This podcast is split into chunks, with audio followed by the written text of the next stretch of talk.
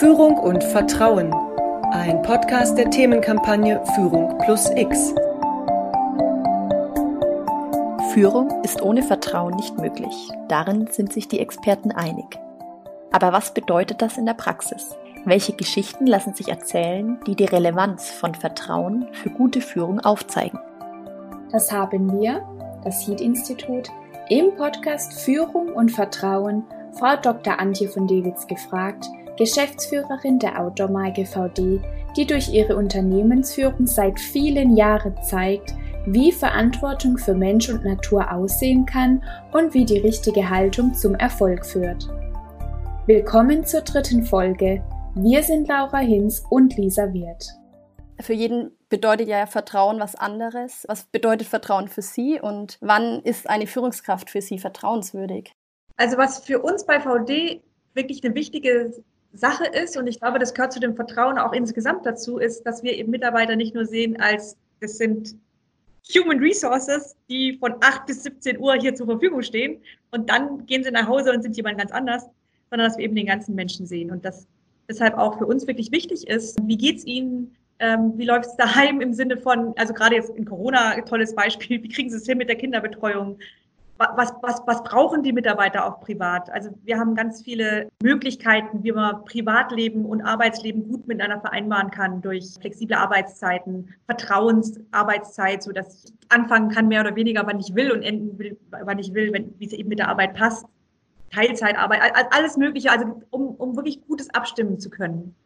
Das kann ich aber dann erst richtig nutzen, wenn ich spüre, dass meine Führungskraft mir vertraut dass die einfach von meinem Besten ausgeht, dass, dass die jetzt nicht irgendwie unterschwellig signalisiert, dass das daheim ja Gedöns ist und du dich gefällig auf den Job konzentrieren sollst, sondern dass das eine Gleichwertigkeit hat, mein Privatleben und das Arbeitsleben und dass es akzeptiert ist und dass, dass, dass mir vertraut wird in dem Sinne, dass ich das nicht ausnutze. Also das ist so ein Aspekt von Vertrauen, der, den ich erlebt habe in meiner Anfangszeit, als ich angestellt war bei jemand anders. Wie, wie schlecht sich das anfühlt, wenn, wenn da kein Vertrauen besteht. Mussten Sie dieses Vertrauen und diese Verantwortung abzugeben erst lernen oder fällt beziehungsweise fiel es Ihnen leicht zu vertrauen und wann haben Sie gemerkt, dass die Kultur, also diese Vertrauenskultur so richtig bei Ihren Mitarbeitern angekommen ist? Also mir selbst ist es leicht gefallen. Da kommt bei mir die private Situation dazu, dass ich ja nie gearbeitet habe ohne Kinder. Das heißt, ich war quasi direkt im Studium, also beim letzten Abschluss des Studiums bin ich schwanger geworden, habe also nie ohne Kinder gearbeitet. Und quasi mein Schlüsselerlebnis, das ich abgeben muss, damit sowas überhaupt funktionieren kann. Und dass ich einfach vertrauen muss, war mit meiner Schwiegermutter, die angeboten hat, auf meine Tochter aufzupassen nachmittags, damit ich arbeiten gehen kann. Und wir haben einfach einen ganz anderen Erziehungsstil. Und da loszulassen und zu sagen, sie macht es auf ihre Art und Weise auch gut. Und ich kann mich jetzt entscheiden, entweder halte ich mich für so wichtig und einzig, einzig taktgebend bei meiner Tochter, dass ich das nicht abgeben kann, dann verzichte ich jetzt aber zu arbeiten oder ich vertraue ihr und kann da loslassen. Und das war für mich so Schlüssel, es war so ein Schlüsselmoment. Das hat mir geholfen, auch im Unternehmen loszulassen. Also ich, ja, ich, ich führe den Job als Geschäftsführerin ganz anders aus als mein Vater. Ich habe ähm, viele äh, direkte Entscheidungen abgegeben an die Bereiche und hab, wir haben ganz klare Entscheidungskompetenzen und viel weniger direkte Entscheidungsmöglichkeit mir selbst auch verordnet als, als mein Vater damals. Aber auch bewusst, weil ich sage, also entweder will ich Familie und Beruf, endlich, entweder will ich das schaffen und auch gut schaffen, oder ich kann das auch abschminken. Also dann kann ich alles selber machen, aber dann kann, kann, muss ich mich auch voll darauf konzentrieren und das geht gar nicht. Also, und wann habe ich gemerkt, dass die Mitarbeiter, ähm, dass es bei den Mitarbeitern ankommt und bei den Führungskräften, das war auch ein Schlüsselerlebnis. Also einerseits haben wir eine, eine tatsächlich eine Studie auch gemacht mit der Uni St. wo wir gemessen haben, wie, wie, der Vertrauensstand ist. Der war schon mal recht ermutigend. Und zur gleichen Zeit haben wir festgestellt, dass uns ein langjähriger Mitarbeiter äh, seit vielen Jahren betrogen hat. Der hat Produkte verkauft über Online-Plattformen, also richtig im organisierten Stil und also entwendet und verkauft. Und das hat mich geschockt, nicht nur wegen des Vertrauensbruchs, sondern weil ich dachte, oh je, jetzt werden alle die, die, die ja so skeptisch waren und zur Grundsatzdiskussion immer wieder angestimmt haben mit der Vertrauenskultur. Jetzt werden die sicher kommen und sagen, siehste, also der Mensch ist doch nicht gut. Man kann ihm doch nicht vertrauen. Wir brauchen hier strengere Regeln. Und die kamen tatsächlich auch und haben gesagt, unerwartet, dass das jetzt aber nicht zum Anlass genommen werden darf, die Vertrauenskultur wieder zu untergraben, sondern die Vertrauenskultur muss erhalten bleiben und weiter ausgebaut werden, auch wenn sowas passiert. Und das war für mich so ein Schlüsselerlebnis, wo ich gedacht habe, okay, wow, Äh, wir mögen noch viele Diskussionen führen über den richtigen Weg, aber die Grundsatzdiskussion ist jetzt hiermit beendet. Wie wichtig ist Vertrauen für Sie während der Krise und haben Sie in diesem Bereich was Neues dazulernen können? Vertrauen nicht direkt, also zum Thema Vertrauen, sondern also wir haben ja vorher schon eben Homeoffice ähm, hatten wir ja sowieso schon genehmigt für alle sozusagen.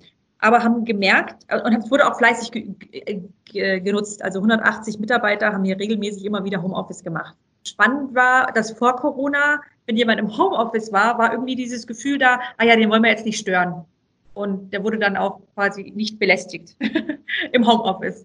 Und das ist jetzt für uns viel natürlicher geworden, wie für euch sicher auch. Also man schaltet sich eben dazu, die sind ganz selbstverständlich bei Besprechungen dabei. Ähm, das finde ich eigentlich einen positiven Aspekt von Corona, weil er sozusagen unsere Digitalisierung und, und der, der Ausgestaltung unserer Vertrauenskultur nochmal Pfeffer gibt, weil das jetzt so hervorragend funktioniert, diese Grundlage.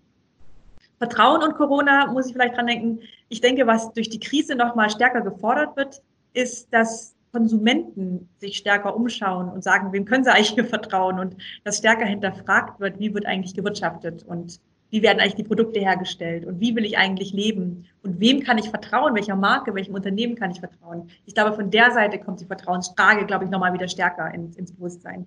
Ich finde, dass sie schon vor Corona gestellt wurde, aber ich habe das Gefühl, dass die Krise nochmal die Menge der Leute, die sich diese Frage, die sich diese Vertrauensfragen stellen, dass die nochmal größer wird braucht es in Krisensituationen neue Maßnahmen, um ein vertrauenvolles und effizientes Miteinander als Führungskraft zu schaffen? Und wie kann eben so eine Vertrauenskultur gerade in Krisenzeiten gestärkt und erlebbar gemacht werden über diese virtuellen Grenzen?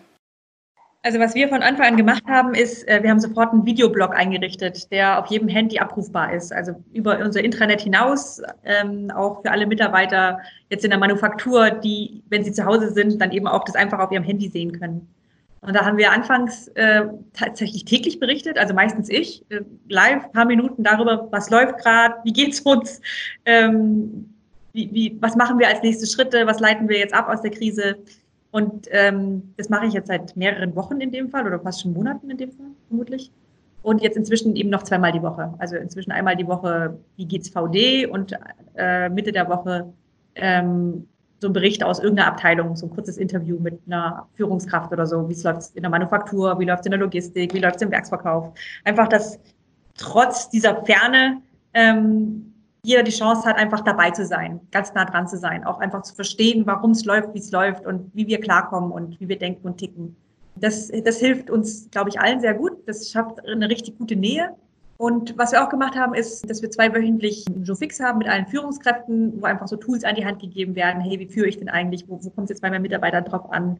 Dass wir Befragungen auch gemacht haben, um festzustellen, wo, wo gibt es Ängste, wo gibt es Befindlichkeiten, auf was müssen wir Wert legen und dass wir das den Führungskräften auch vermitteln können.